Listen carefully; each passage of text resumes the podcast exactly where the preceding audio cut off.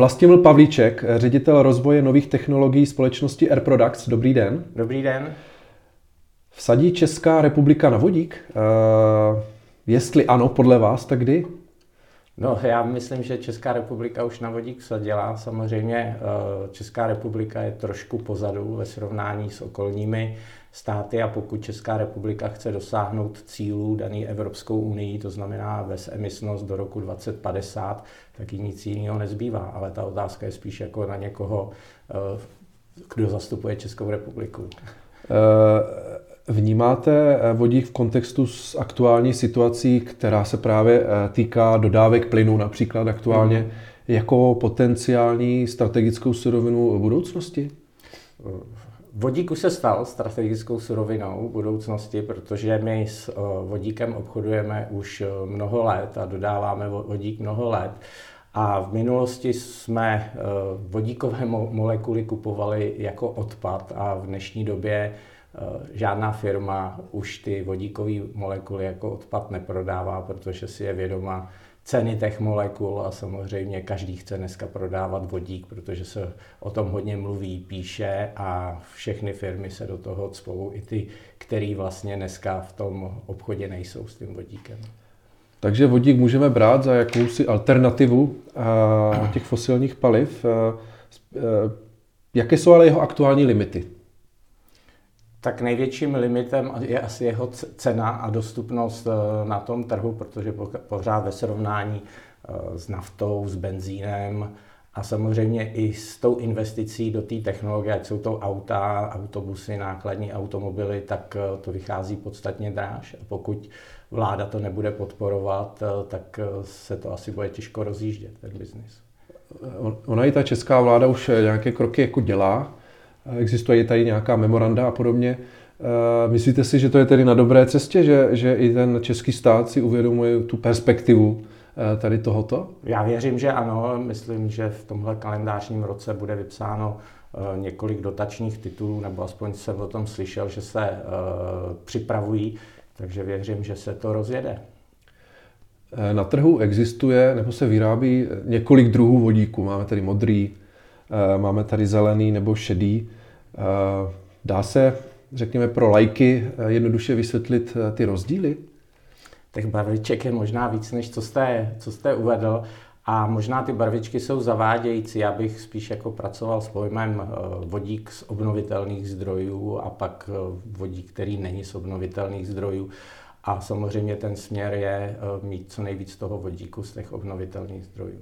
A budeme ho mít? E, ty možnosti jsou, řekněme, potenciál, nebo ten potenciál je veliký? Nebo jak, jako... Možností je spoustu a Česká republika bohužel neleží e, v regionu, kde hodně svítí sluníčko a fouká vítr. Takže tady z toho pohledu e, nejsme tou zemí zaslíbenou a samozřejmě musíme hledat ty možnosti na, ten, na tu výrobu zeleného vodíku i někde jinde, než Česká republika. Mm-hmm.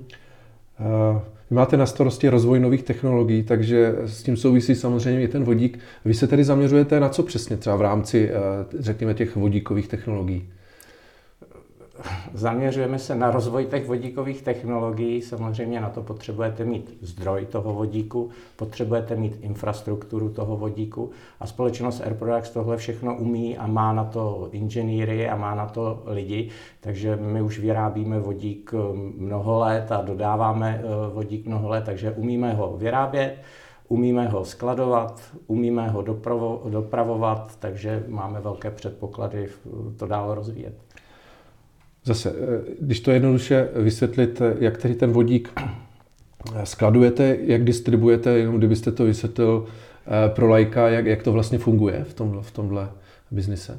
Tak v České republice to distribuujeme v plynné formě a stlačujeme to na 200 bar. Jinde USA nebo v Evropě vyrábíme i kapalný vodík a distribuujeme ho v kapalné formě. Těch forem je celá řada, může to být i ve formě eh, čpavků, metanolu, které jsou výhodnější pro eh, přepravu na větší vzdálenosti. Takže záleží, odkud kam ho potřebujete dostat ten vodík. Mm. Kde ten váš, nebo váš uvozovkách vodík najdeme teď a kde v budoucnosti kam ho vlastně distribuujete, co se s ním pak děje, jakého využití? Tak dneska máme spoustu zákazníků ve standardním průmyslu, ať je to sklářství, elektronický průmysl, metalurgický průmysl. Samozřejmě chceme se posunout i dál do té uh, automotiv, uh, automotiv průmyslu, ale to je Česká republika, kde ještě teda jsme na nějakém začátku. A jakou máte vlastně, řekněme, produkci současnosti toho vodíku a může být z tohoto pohledu třeba Česká republika do budoucna jako soběstačná? Produkci, máme ještě dneska volné kapacity v produkci, ale do budoucna nebudou stačit a Česká republika nebude soběstačná. I kdyby se posázela Česká republika solárníma panelama a větrníkama, tak to nebude stačit. Mm-hmm. Takže e, e, možnosti jsou to jedině e, vlastně spolupracovat se zahraničím, dovážet sem, nebo jak, jak, by, jak by to mohlo ano, fungovat? import z regionu, kde ty podmínky na výrobu obnovitelného vodíku jsou příznivější. E, Německo a další státy na západ od nás podporují dovoz e, obnovitelných zdrojů, takže je to tady na české vládě, aby šla stejným nebo podobným směrem. Eh, my už jsme zmiňovali, že česká vláda eh, koná nebo dělá už nějaké první kroky k té podpoře. Eh, jak je na tom, řekněme, Evropská unie?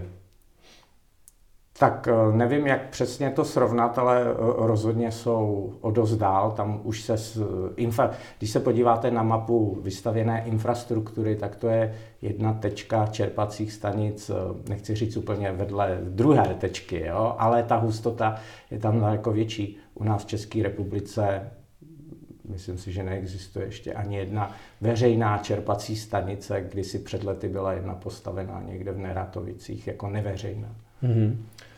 Jak vůbec vidíte takový určitý, nechci říct boj, ale je tady část veřejnosti nebo části firm nebo automobile, které jako stoprocentně sázejí na elektromobilitu a pak je tady část, která věří víc tomu vodíku. Jak vy to vidíte právě využití Eh, toho vodíku, řekněme, ať už v komerční dopravě nebo třeba i v osobní. Eh, jak si myslíte, že to eh, dopadne?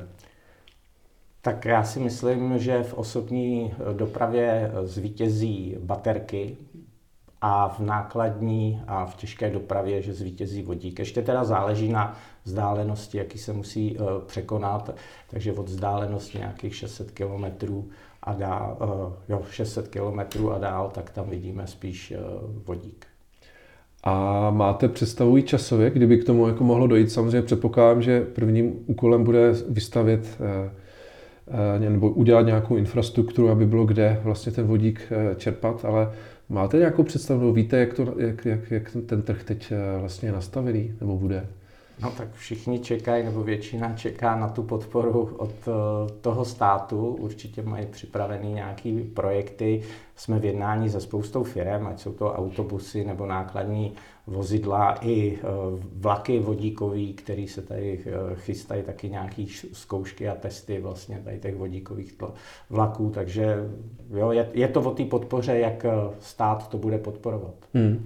Ještě poslední z mě napadla, Eh, jako víme, že některé automobilky, řekněme ty velké globální značky, eh, třeba Hyundai a podobně, eh, ti jdou hodně jako směrem tím vodíkovým. Vidí, vidíte zatím, jako, že tomu jako věří, nebo je to podle vás jako slepá nějaká ulička, že nakonec taky přejdou k té elektromobilitě jako ostatní? Myslím, že ty, ta vodíková auta, jako i ty ostatní značky, budou u toho vodíku. Ty osobní automobily, nevím, myslím si, že tam mně to nedává moc smysl. U těch osobních automobilů myslím si, že ty baterky tam budou uh, víc využívaný. Ale dneska je volný trh a hmm. asi zákazník to rozhodne, co vyhraje. Dobře, eh, to byl Vlastimil Pavlíček ze společnosti e-Products. Děkuji eh, za rozhovor. Děkuji, taky.